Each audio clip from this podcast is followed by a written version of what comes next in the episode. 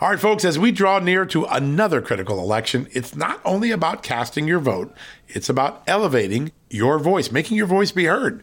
AMAC is more than just a senior discount organization. They unite like minded patriots like you and I, committed to preserving our cherished values and actively opposing the leftist agenda that's sweeping across America. Just look at their recent victories. AMAC members helped to push forward an investigation into practices that inflate drug prices. They successfully defeated ranked choice voting in order to protect traditional voting methods, and they've also helped block a federal takeover of elections. As AMAC's membership grows, Washington is listening. Every new member strengthens this movement. If you love America, visit amac, amac.us slash just news to become a four-year member for just $30. That's a great discount. AMAC is not only better for America, it's better for you. Membership gives you access to the AMAC magazine, free Social Security and Medicare guidance, money saving discounts, trusted news, sweepstakes, and so much more. It's a community, not a service. Take advantage of our election year sale, four years for just $30 at AMAC. By joining over 2 million Americans, they can't ignore your voice in Washington anymore. Join now at amac, amac.us slash just news. That's amac.us forward slash just news.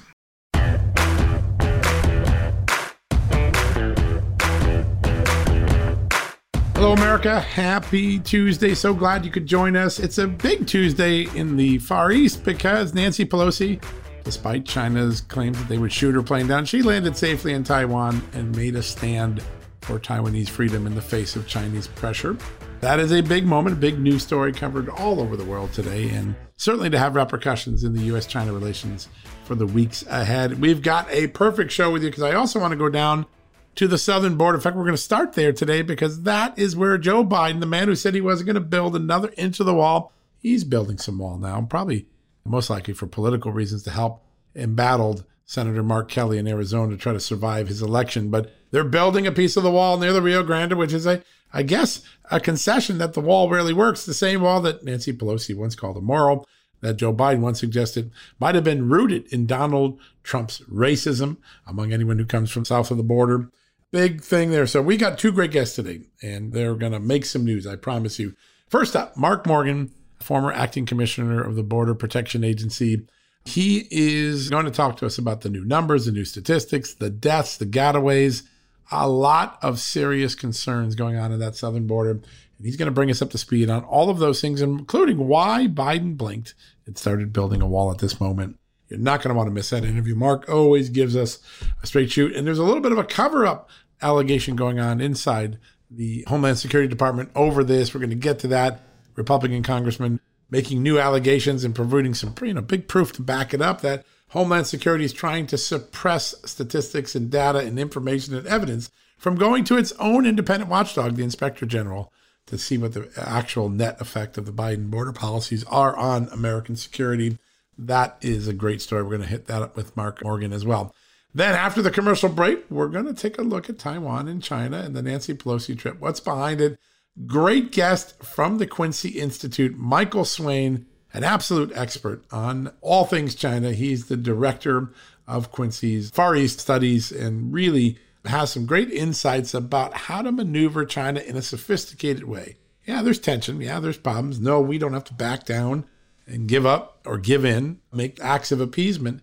But there are smart ways and there are difficult ways, and he's going to help us try to sort through that. First time on the show, really excited to have him on. A very thoughtful writer, very thoughtful statecraft actor, someone who believes that diplomacy and smart intelligence can make a situation, even as volatile as U.S. China relations over Taiwan, safer, better, smarter for all of us without having to appease. He doesn't believe in appeasement.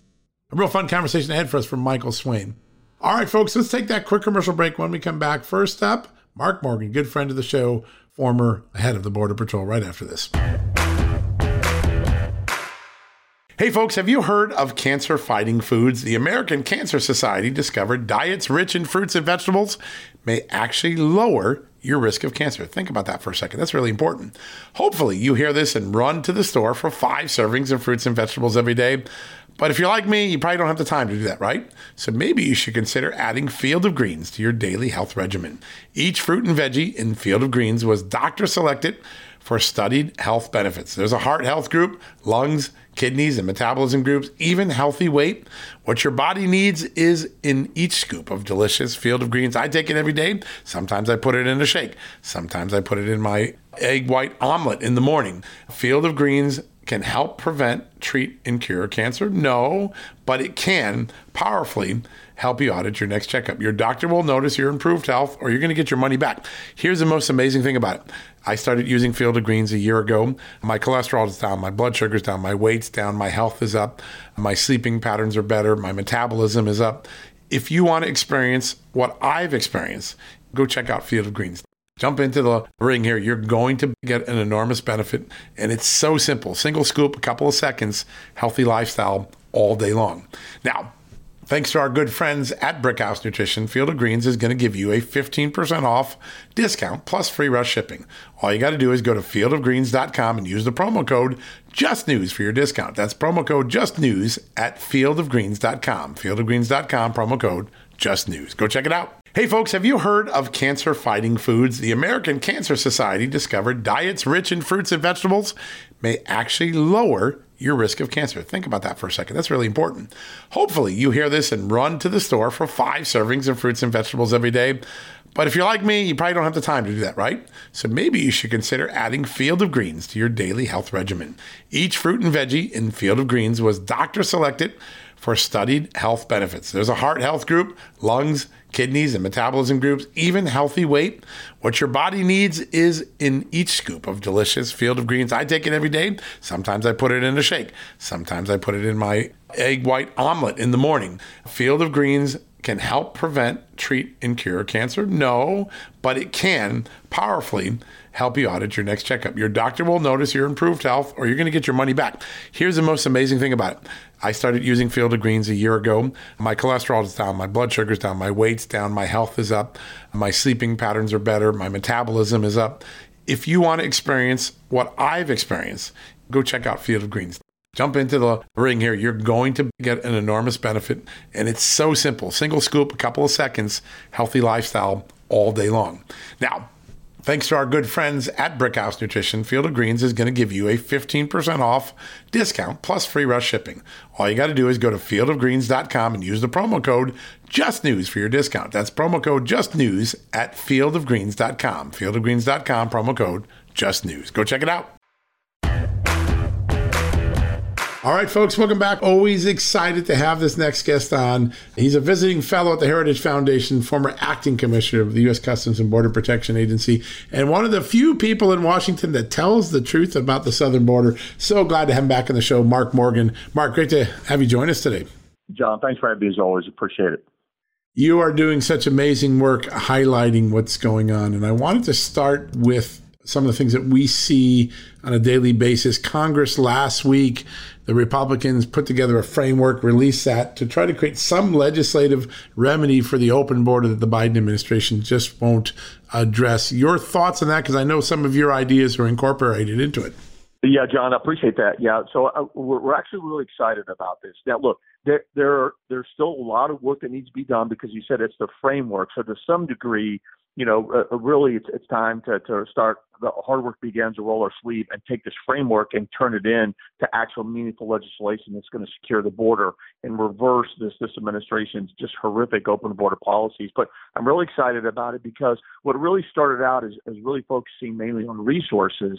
Uh, they shifted a little bit, so I really applaud their their efforts in the process because there was a, there was a several conservative think tanks that got together and formed a coalition, and we really provided in this letter a, a significant roadmap, and it focused not on just resources like the wall and technology and personnel, but also meaningful policy shifts that need uh, to be done in conjunction with the resources. And that's really what this framework all is about. So I'm really excited about it. Yeah, it's important because there's so much inaction with the Biden administration, so much false statements being made that the border's just fine that at some point someone's got to disrupt the dynamic and try to force something. And this seems like the first big move by Republicans to try to create momentum towards disrupting the extraordinary flow of illegal aliens into this country. If I could just real quick put something on that, and what's really significant about this is that they, they talk uh, in terms of border security. So it's just not illegal immigration. They recognize, though, that illegal immigration, as that increases, our ability to secure our border goes down.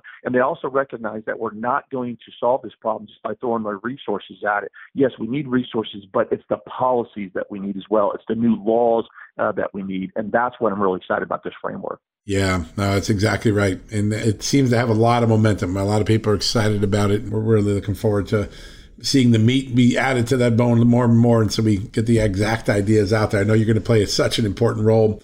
While that's going on, the inspector general, the independent watchdog at the Homeland Security Department, someone you know, you know, in your former job, he's been trying to audit and make a conclusion about just what impact has the Biden policies had on illegal immigration, on negatively affecting the country big reports that he's being impeded, that in fact a memo was sent from Homeland Security telling people how they don't have to comply, avoid turning over documents or turning over systems credentials so that they can do this audit. Republicans on the House Oversight Committee, led by James Comer of Kentucky, who likely be the chairman next year, sent a letter saying this is deeply concerning. This is obstruction. What are you doing? This is something you predicted. I, I last time you're on the show, you're like, they're not going to want to let people see the data because it has gotten so bad. You were right on the money. Now the Congress is investigating. Your reaction? John, you and I, we did. We talked about it. You, you you mentioned this as well, and this is unfortunately this is not a surprise. They've been doing. Look, this has been the least transparent uh, or uh, a White House administration that I've ever been affiliated with in, in 35 years of serving this country. And, and here's and, and look, I get asked this all the time, John. It's like, hey, Mark, you you were part of this incredible team under President Trump that really created the most secure border in a lifetime. You must be frustrated to see that really intentionally being unsecured and undone. Yes, but what is equally as frustrating is not only have they done that, jeopardizing every aspect of this nation's public health, safety, and national security, but they're lying to the American people about it. And look, I remember when I was commissioner of CBP, John, as as audits came down, I was like, bring it. I was almost proud to participate in those audits because I was proud of what we were doing to secure the border and save and protect American lives. This administration is doing the opposite. And why? Because they know what they're doing is absolutely detrimental to this nation's public health, safety, and national security. It's really, really frightening. And the more you look at it, another area where I think there's been an underreporting, and we keep hearing about it the number of people, migrants, trying to get to the country who die near the border and whose bodies are recovered. It's at an all time high, I believe, like six, 700 already for the year. We're not to the end of the year. But a lot of people believe that number is significantly underreported. That's an area I know you've been stressing that this journey is not only rife with rape and extortion, but it often can end in death for these migrants.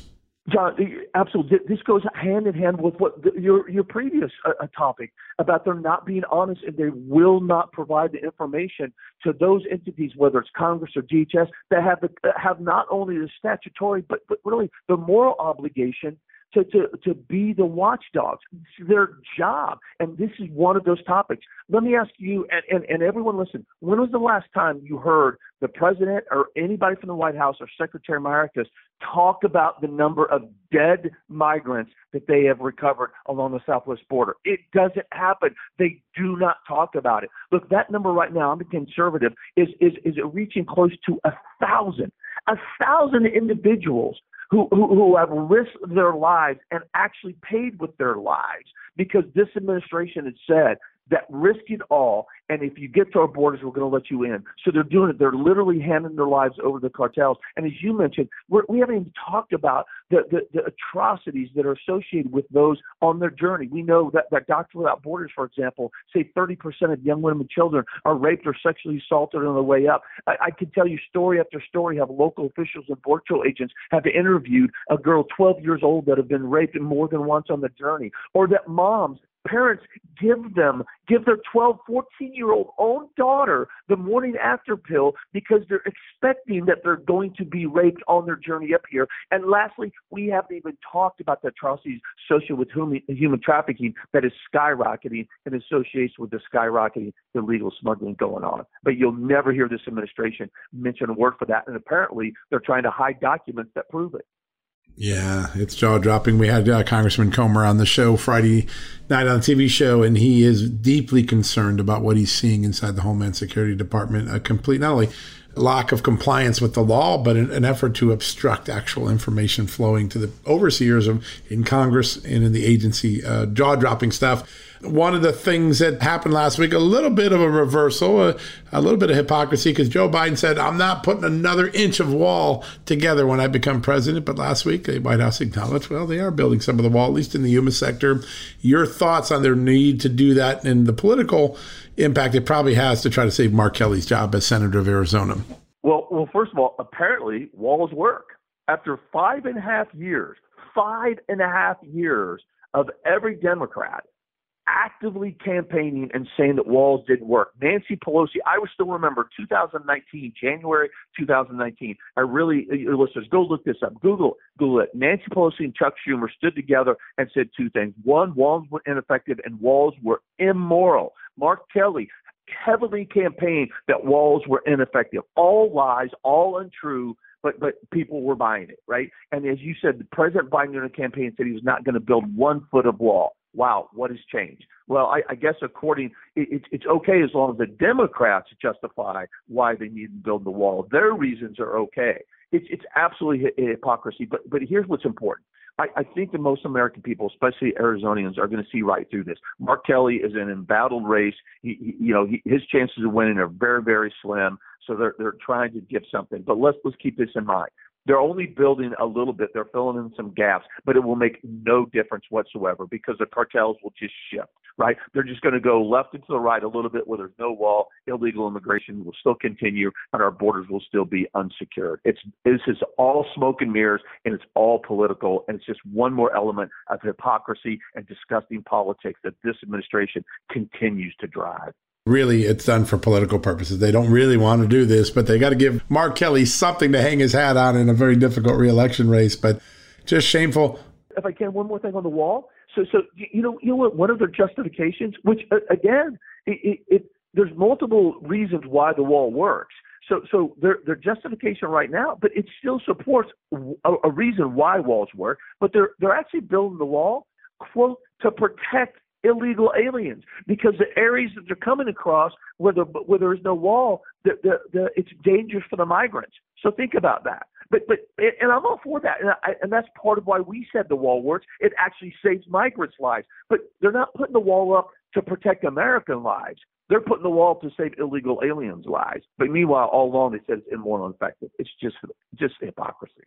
Americans are so much smarter than the Democrats are giving him credit for, and it's going to come to a roost in the in the November election. I think another thing, a funny thing happened when Texas had a, a, the border crisis. No one in Washington D.C. or New York cared, but once Governor Abbott started busing those illegal migrants up to Washington D.C. New York, they suddenly started whining and carrying an interesting twist. Today, Governor Abbott said, "Listen." You two guys, you, you got a little taste of this by what I bust your way. Why don't you come down to the border and see what's going on? Of course, both Democratic mayors are going to turn them down and have turned them down. But how about that? Two cities no longer think illegal migration doesn't have a cost. They're starting to realize there's a real cost to it. Your thoughts? Yeah, I think John. I think this is something you and I talked about before too. Everybody was referring to this, you know, of, Governor Abbott, you know, sending uh, uh migrants to D.C. as a political stunt. It wasn't going to do anything. I, I look, I we, we were one of the few that that supported this, and one of the reasons why is I said, hey, look, it's going to bring awareness right? Uh, among other things. And wow, that's exactly what it's done. It, it, it had the results that Governor Abbott wanted to have. But how hypocritical, you know, how just unbelievably tone deaf and insulting this mayor, after she received about five or six thousand to actually uh, just decry, oh my gosh, it's a catastrophic crisis.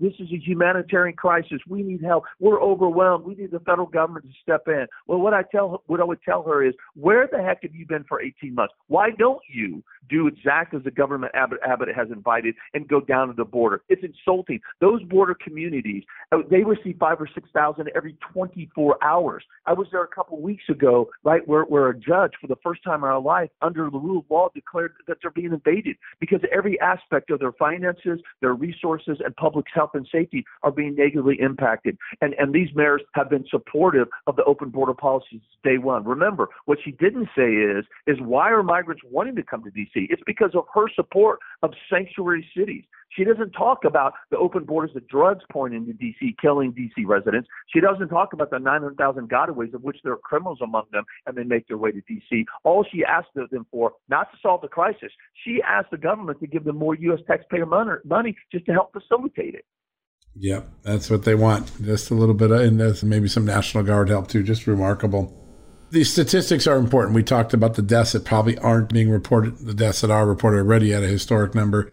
But getaways, gotaways, whatever we call them these days, it looks like it could be a million this year. Your thoughts about the danger? Because those are probably the people more than anyone else that are already trying to evade capture because they're up to something ill intent here in this country. That's exactly right. There are more getting away every single day. That's another record that this administration has shattered. And yet again, it's not a good record. Right now, the known gotaways, as you said, in this administration, this fiscal year so far, we still have a few months to go, has been over 500,000. And again, those are individuals who have illegally broken into our country and evaded apprehension and made their way to every state. If you add into almost 400,000 uh, last fiscal year, that's 900,000. But John, keep in mind, I know you and I talk about this, but those are the known gotaways. If you talk to Border Patrol agents that are risking their lives every day on the front line, they'll say that the unknown gotaways put that number well over a million. And just to put it in context for your listeners, is is that there, there are nine states nine states in this country whose whose the state's population hovers around a million or less.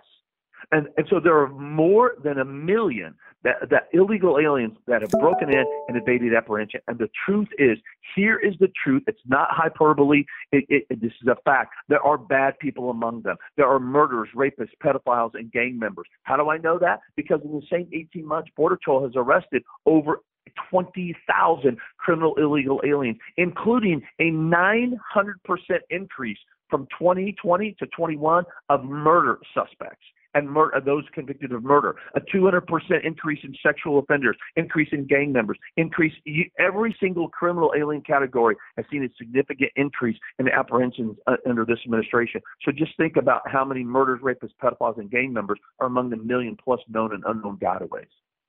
Uh, it's just jaw dropping. And there's another statistic that has jumped out at me. I've been monitoring this for a while and it just seems to grow by the day.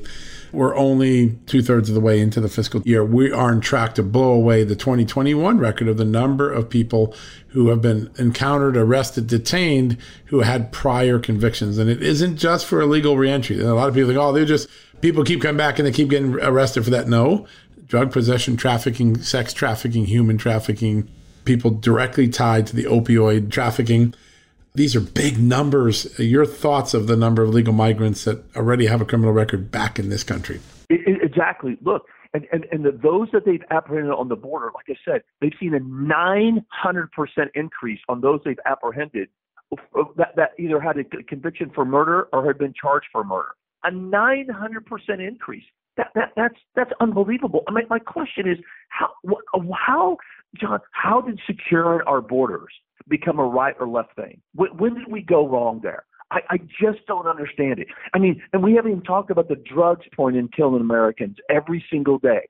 Yet, yet we're talking about 900,000 known gotaways, and again, among them, an increase of criminal aliens pouring into the country every single day. And John, we haven't even talked about this fiscal year the 50, five zero illegal aliens that they uh, encountered on the FBI terror screening database. I mean, when is enough enough?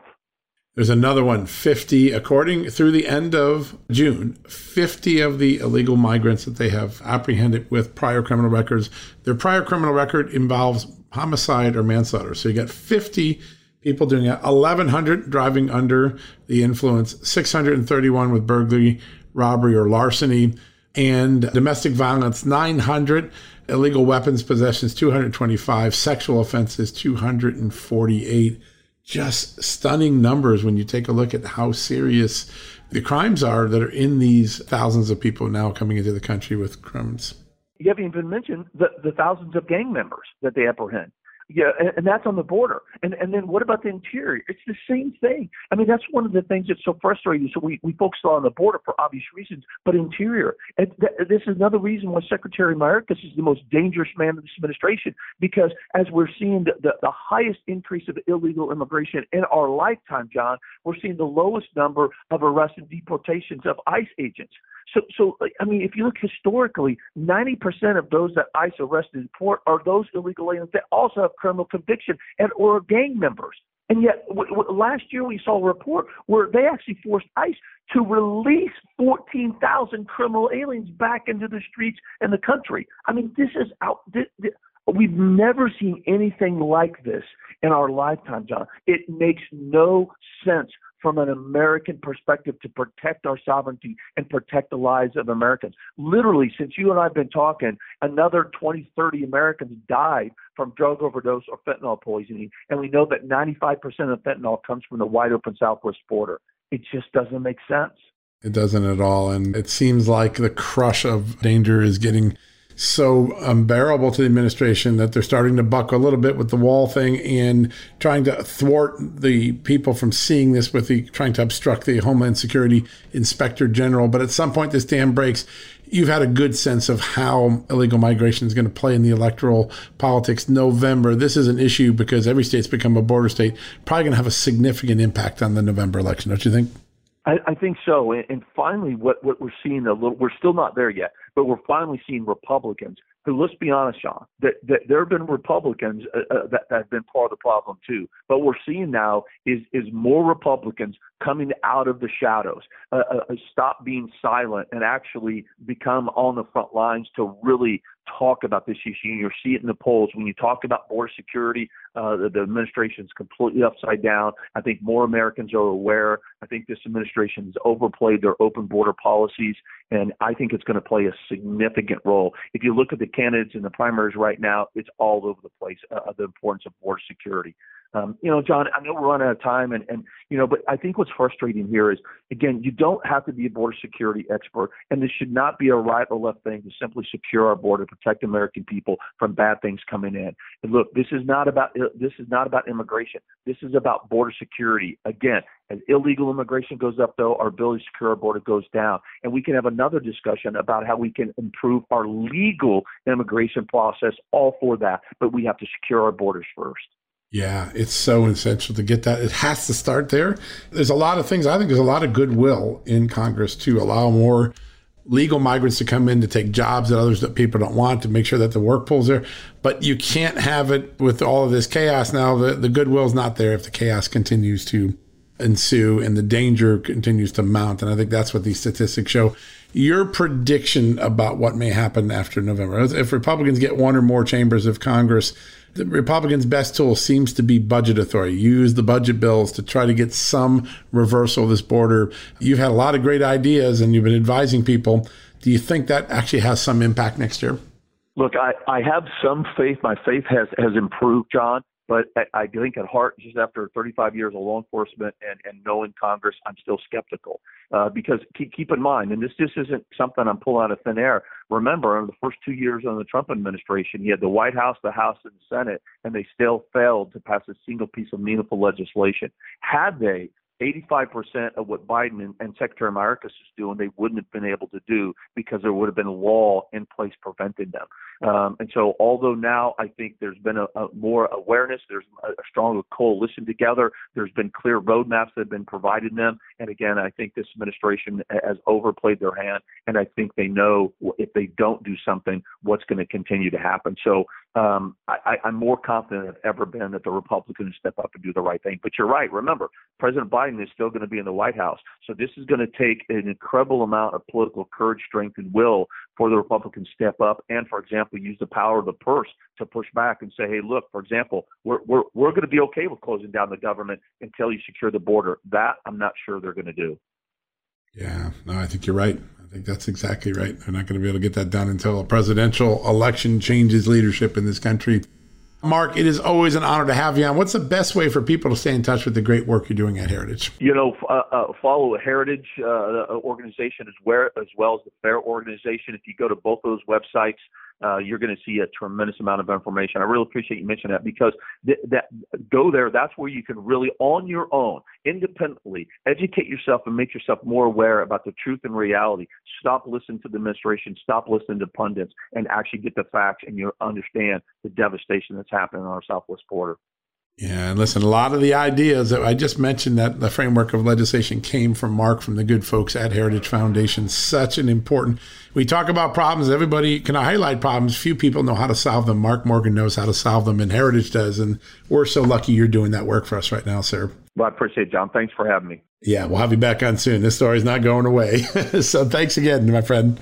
Absolutely. All right, folks, we're going to take a quick commercial break. When we come back, we're going to turn our attention to Taiwan. Nancy Pelosi has touched down in Taiwan. There are echoes of the 1996 crisis. I got to cover that when Bill Clinton and Congress were at odds over what to do with the Taiwan Straits crisis. We're going to talk to George Swaine, a great diplomatic expert on China and Taiwan, right after this. First, we take a commercial break. Hey, folks, if you're a homeowner and you're like me, you want to protect your home, right? But when's the last time you checked on the title to your home? If you never have, listen to this. A new report on homeowners shows we all now have $16 trillion in equity. That's an all time high in America. That's why you need protection from a scam the FBI calls house stealing. That's when the equity in all of our homes is the target, sadly, of scammers. If nobody's watching the title to your home, these scammers can transfer your title to their name, take out loans, and your equity could be gone. Poof, gone. You have to protect your equity from this despicable crime right now with triple lock protection from my good friends at HomeTitleLock.com. The first step is to check on your home's title to see if it's still in your name. Sign up with your address at HomeTitleLock.com and be sure to use the promo code JUSTNEWS. They're going to send you a complete title scan of your home's title and your first 30 days of triple lock home title protection. That's legendary protection, by the way. It's free. HomeTitleLock.com. Use the promo code JUSTNEWS. One more time, go to HomeTitleLock.com today and protect your most important asset, the equity in your home. Okay, it's time to commit. 2024 is the year for prioritizing yourself. Begin your new smile journey with Byte, and you could start seeing results in just two to three weeks. Just order your at home impression kit today for only $14.95 at Byte.com. Byte Clear aligners are doctor directed and delivered to your door. Treatment costs thousands less than braces. Plus, they offer financing options, accept eligible insurance, and you can pay with your HSA FSA. Get 80% off your impression kit when you use code WONDERY at Byte.com. That's B-Y-T-E dot com. Start your confidence journey today with Byte. All right, folks, as I mentioned at the top of the show, Nancy Pelosi's in Taiwan today. This has been creating a big international heartburn moment for China, the United States, and quite frankly, a lot of our allies in the region. It's probably going to go off without a hitch. There's not going to be any military blowups as of today, but it's a signal that the relationship between the United States and China has significantly changed over the last few years. And we have a perfect expert to explain those changes and why they matter so much at this moment. He's Michael Swaine, director of the East Asia program at the Quincy Institute for Responsible Statecraft, and organization I really appreciate a lot. Michael, great to have you on the show. Hey, thanks very much. Really, really happy to be on it. It's such an important moment in U.S. China relations. I mean, maybe almost as important as Nixon really reopening the relations everything has changed. We see China, you know, doing provocations around Japan, around the South Pacific. We have a lot of rhetoric going on. Tell us what's different about this moment in Chinese US relations versus maybe five or 10 years ago. Well, I think what's different about it is that we've seen the relationship on a, on a more or less steady slide downward for the last oh, five to 10 years, even and there has been very little alteration of that trajectory. Although the Biden administration is not as bellicose and not as ideological and and unpredictable as the Trump administration was regarding China, but nonetheless, there is still this deepening sense that um, each other really poses an existential threat to the other, that um, each other is, is out to undermine and weaken. The Chinese certainly think U.S. policy is designed to, to weaken, undermine, and contain China, and and really doesn't do much other than that. And so you you have this kind of uh, mutually reinforcing negative cycle that's going on with each side assuming the worst of the other, and then uh, you know interpreting whatever happens in that worst light so that you narrow even further the options for engaging in a meaningful way.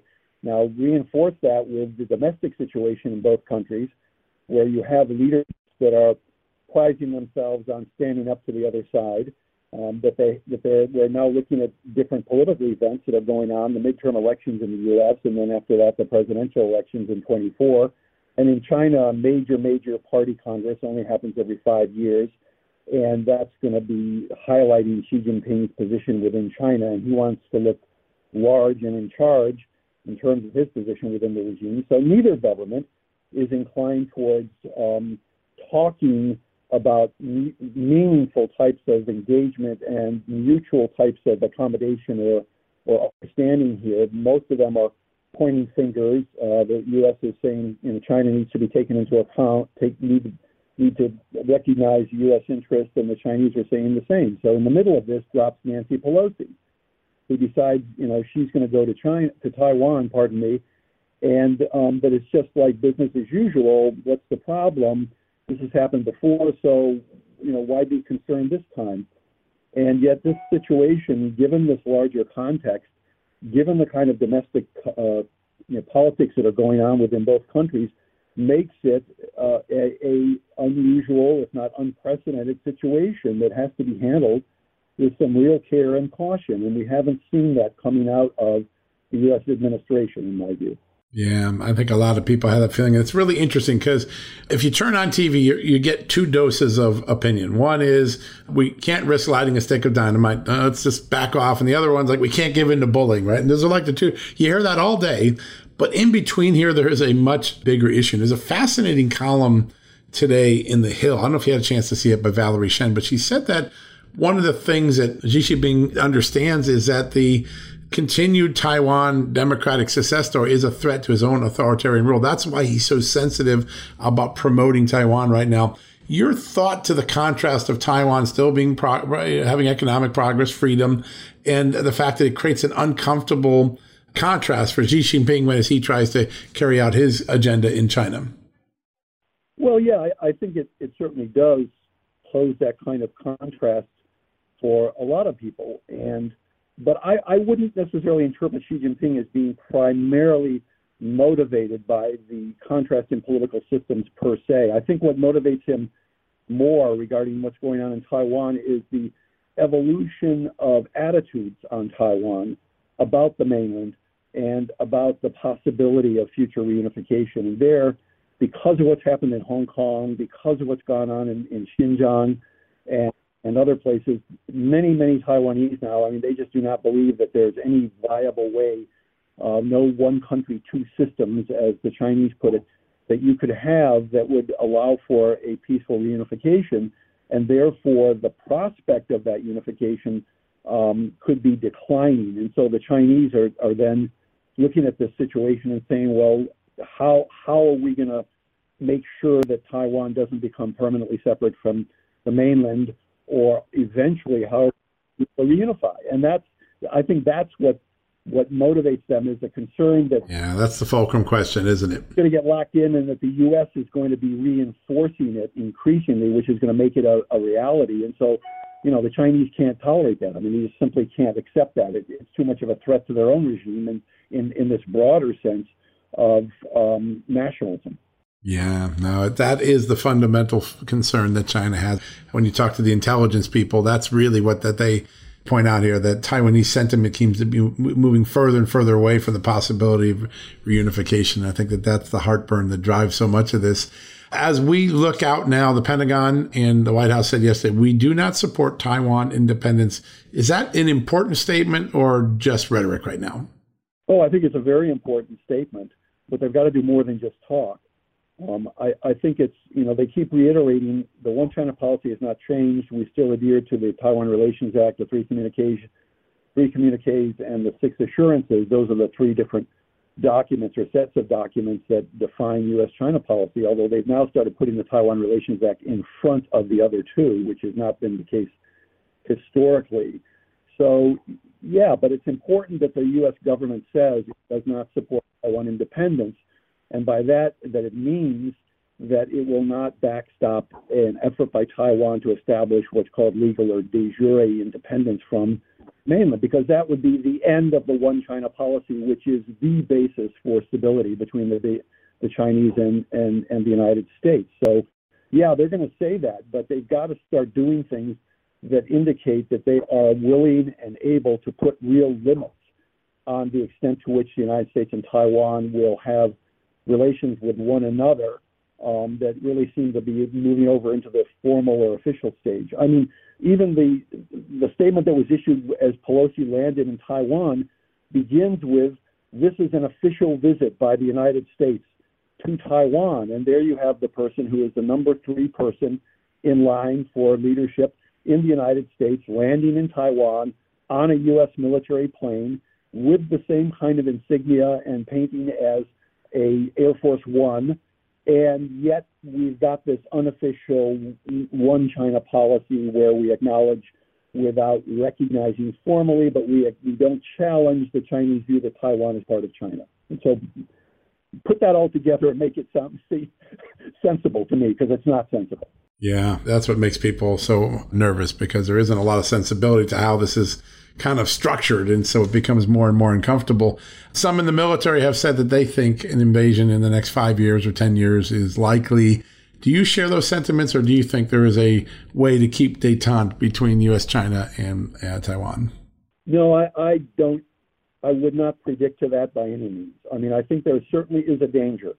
And the United States and the American people should not downplay that danger. This this issue is a vital interest for the Chinese. And it's also, to a certain extent, a vital interest for the United States, I, although I wouldn't put it as high up the list as it is for the Chinese, but nonetheless is regarded by the United States as a very, very important issue. So, you know, I think both sides uh, really need to be handling it very carefully, but I would not say that a conflict is inevitable. I think there is ways to strengthen and to reinforce stability across the strait, but there has to be credibility to the one China policy. There has to be credibility to the Chinese commitment to pursue peaceful unification as a first priority. And uh, we at Quincy have been trying to put out analysis and other um, you know, statements that, that really reinforce the need for these kinds of things. We just finished a major force structure study that looks at how uh, we can establish a stable cross-strait situation without spending huge amounts of defense dollars. And I've written recently a, an assessment about inflating the Chinese military threat, which I think does go on. We need to have a more accurate, balanced understanding about what we're dealing with. Yeah, I think some of our threat assessments are probably 20, 25, 30 years old. The world has changed so much. So updating that and giving us an honest assessment of the postures, I think, is something that can be really, really valuable. What's your grade for Joe Biden's call with Chinese leaders over the weekend? Helpful, not helpful, made progress? What's your gut tell you? It, it tells me that there's not a whole lot that's really changed. And I think you look at the current Pelosi landing in Taiwan, and it sort of confirms that. Um, you know, I think they, I mean, these two leaders know each other, and it's good that they talk for sure. And, but they've spoken now. What is it? I, I don't know how many times. Uh, I can't recall the exact number, but many, many times. And many of these conversations consist of exchanging talking points, and you really don't get into a real give and take on substantive issues. And the U.S. Uh, always announces beforehand there's nothing, you know, major substantive that's going to come out of this. We just want to quote unquote keep the channels open. Well, in my view, you've got to do a lot more than just keep the channels open in dealing with the Chinese. You have to be able to engage with them in meaningful ways. And I don't mean by any means conceding to Chinese demands or anything like that. I mean laying out what American, and what Chinese interests are, recognizing each other's interests, recognizing that both contribute to the current problems that we face and that both have to contribute to solving them. And that requires making some hard decisions on both sides that involve restraint, that involve more mutual understanding, that involve clear definitions of where you don't want to go in the relationship, but also very clear understandings about where you do want to go and how you will be able to build greater understanding and more cooperation where it's necessary, like on climate change, like on pandemics, like on the global financial environment. I mean, all these things require meaningful U.S. China cooperation. You can't have these if you're sitting there shooting at each other and pointing fingers at each other all the time. While this is going on, President Biden's taken an interesting tack, and, and so even with a lot of tension, a lot of rhetoric, a lot of status quo tensions, he said, "Hey, I'd like to get a new nuclear deal with China and Russia. Russia's probably less likely to do that right now, but that sends an interesting signal that China is at an area where there could be some potential engagement." Well, in the near term, unfortunately, I don't think so. Um, but over the longer term, I would hope so, and I would hope that the Chinese as they develop, and they are developing their nuclear arsenal, they're not like creating a massive nuclear arsenal that's going to rival or exceed that of the United States, as some people say. I think that's very unlikely. But they could have uh, up to a thousand nuclear weapons uh, in not too long a period of time. Of course, we've got 1,500 deployed and many more thousands of warheads, and the Russians the same. But I think there needs to be at some point some serious discussion about uh, how do you really establish some level of strategic stability.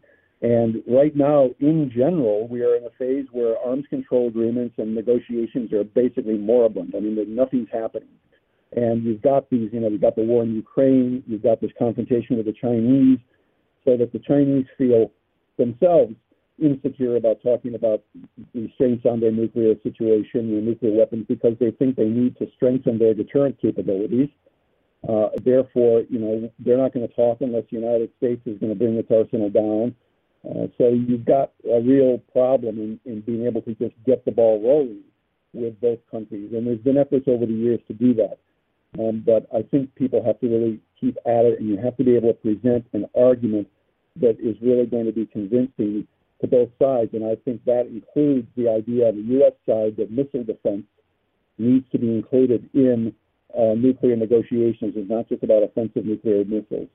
And the whole idea of no first use and whether or not that is a viable concept that can be applied and used uh, for the United States, with the exception of the kind of extended deterrence commitments that the U.S. has to its its closest allies.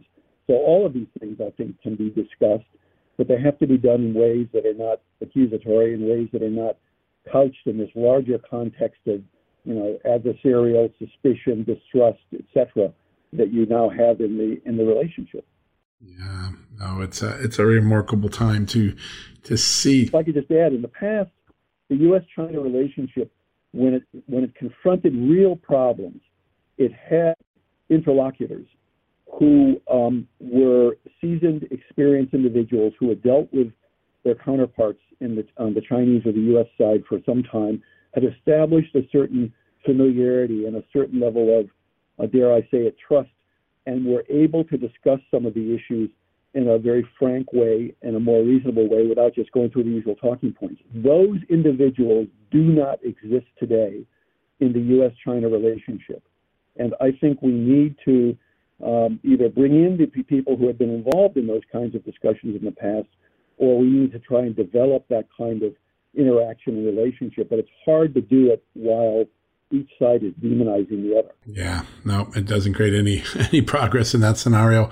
Last quick question: the one lever it seems that the United States has is the continued access. China needs access to our U.S. markets. Is there a carrot and stick approach that the administration can use to try to get to a good place, or does that just add to the hostilities when you start talking about access to U.S. markets? Um, I think in general it doesn't really it doesn't really serve American interests to be saying that.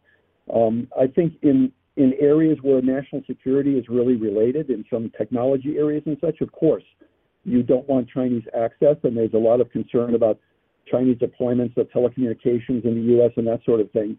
But in terms of trading relationships, um, I don't think the United States it hasn't gotten anywhere with the, the, the Trump sanctions. Uh, they have hurt American workers more than they have benefited American national security.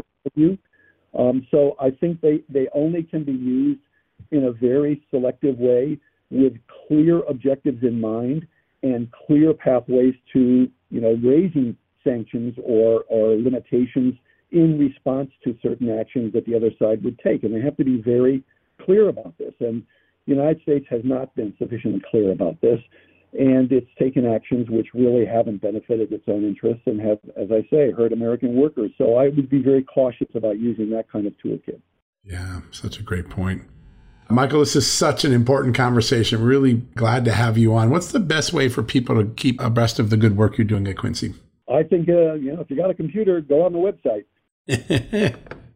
you know, I'm I'm I'm publishing a good deal on responsible statecraft, which is the site that that put, that uh, pushed out a lot of doc, uh, a lot of um, writings, not just by Quincy people, but by other people who are oriented towards the restraint view in foreign policy. So I would do that. I'm also tweeting a lot. I tweeted the 10, the 10 tweet thread this morning about the Pelosi landing in Taiwan. So I think that's probably the two best ways to, to follow it. Yeah, great advice. Good stuff. Well, an honor to have you on the show. Thanks for spending so much time with us today and help making sense of a very tense situation right now. I'm going to watch it play out over the next few days here at Just the News. But thank you so much again, sir, for your time. Absolutely. You're welcome. Thank you very much. Appreciate the opportunity. Yeah, great, great conversation. All right, folks, we're going to take a quick commercial break. When we come back, we'll wrap things up for the day. Delve into the shadows of the mind with Sleeping Dogs, a gripping murder mystery starring Academy Award winner Russell Crowe. Now available on digital. Crowe portrays an ex homicide detective unraveling a brutal murder he can't recall. Uncovering secrets from his past, he learns a chilling truth. It's best to let sleeping dogs lie. Visit sleepingdogsmovie.com slash Wondery to watch Sleeping Dogs, now on digital. That's sleepingdogsmovie.com slash Wondery.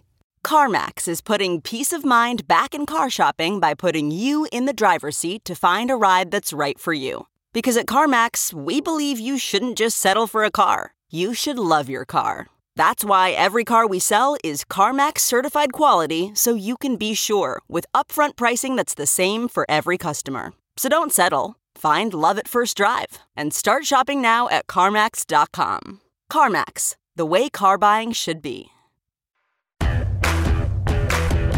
All right, folks, that wraps up another edition of John Solomon Reports. Thank you for joining us.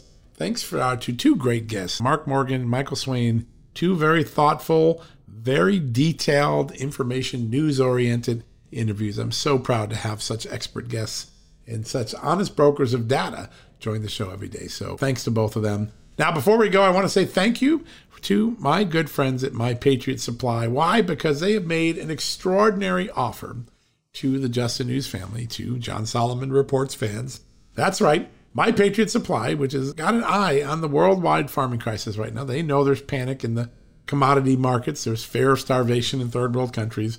Yes, there is a farming food crisis on the horizon, partly caused by the war between Russia and Ukraine, partly caused by supply chain and inflation, gas prices causing fertilizer to go up, making fertilizer less accessible to farmers it is irrefutable that we're heading into a moment of food crisis. So I urge you to get a prudent supply of emergency food. Have it on hand for your family at your home. At least four weeks will be worth doing, right? That gives you a buffer to get through any difficult time that might occur in the next few years. And because of my good friendship with the folks at My Patriot Supply, we've arranged for you to save 50 bucks on a four week emergency food kit. That is a great deal. How do you do that? I have my own URL thanks to my Patriot Supply. They created it. It's called Prepare with Solomon. Prepare with S O L O M O N dot com. Prepare with Solomon dot com. Go there. You're going to get the $50 off. You're going to get a kit that contains enough meals for four solid weeks per person with more than 2,000 calories a day because that's what you need for a sustainable energy, sustainable diet. This special offer is only available at preparewithsolomon.com. So go there today. Take this off your worry list have some emergency food supplies. Hey, if we have a tornado, an earthquake, a hurricane, it comes in handy, as does any problems that might show up at the grocery stores next year when food shortages are expecting to worsen a little bit. We're really excited about that. Thanks to my good friends at My Patriot Supply. They are five star rated. People love them. They've served hundreds of thousands of customers. They are pros. Go check them out today. I love them. I've got my emergency kit coming in the next couple weeks. I'm excited about that. All right, folks, that wraps up another edition of John Solomon Reports. Before I go, tune in tonight to Just the News, Not Noise at 6 p.m. on Real America's Voice. Why? Because Senator Marsha Blackburn is going to be with us talking China and Pelosi. We're going to have a couple of other really good guests as well. We're loading up with some pretty big names. So check it out tonight. We'll be there at 6 p.m. as always with my good friend Amanda Head, one of the great journalists in the country. Check us out. We'll be there. And otherwise, we've got you covered day and night, 24 7 with breaking news at justthenews.com. You know how to go there. Excited for that as well. All right, folks, have a great night. God bless you. Thanks for listening to John Solomon Reports, the podcast from Just the News. Folks, everyone knows the next medical crisis is just around the corner, whether it comes in the form of a pandemic or something much more mundane like a tick bite you and your family need to be prepared. That's what we learned from this last pandemic, right? That's where the Wellness Company comes in. You know the Wellness Company. We have their great doctors like Dr. Peter McCullough on all the time on our shows. The Wellness Company and their doctors are medical professionals that you can trust, and the new medical emergency kits are the gold standard when it comes to keeping you safe and healthy, and most importantly, prepared. Be ready for anything. This medical emergency kit contains an assortment of life saving medications, including ivermectin and Z-Pak. The medical emergency kit provides a guidebook to aid in the safe use of all of these life saving medications, so you know what you're doing. From anthrax to tick bites to COVID and even the bioweapon like the plague, the Wellness Company's medical emergency kit is exactly what you need to have on hand to be prepared. Rest assured knowing that you have emergency antibiotics, antivirals, and antiparasitics on hand to keep you and your family safe from whatever the globalists throw your way. Go to www.twchealth slash just today in order. That's twc.health slash just news and use the promo code just news to save 10%. At Just the News, we break the stories others in the media ignore or are too afraid to tell. We did it on Russia collusion, Hunter Biden, and the security and intelligence failures that preceded January 6. Our stories have real impact and reach because we stick to the facts. I'm John Solomon. You can help me expand our honest, unvarnished, and unbiased reporting by becoming a premium member at Just the News. You'll get an ad-free experience and exclusive member-only access to events, and you'll be helping us dig up more truth. Join today at justthenews.com slash subscribe.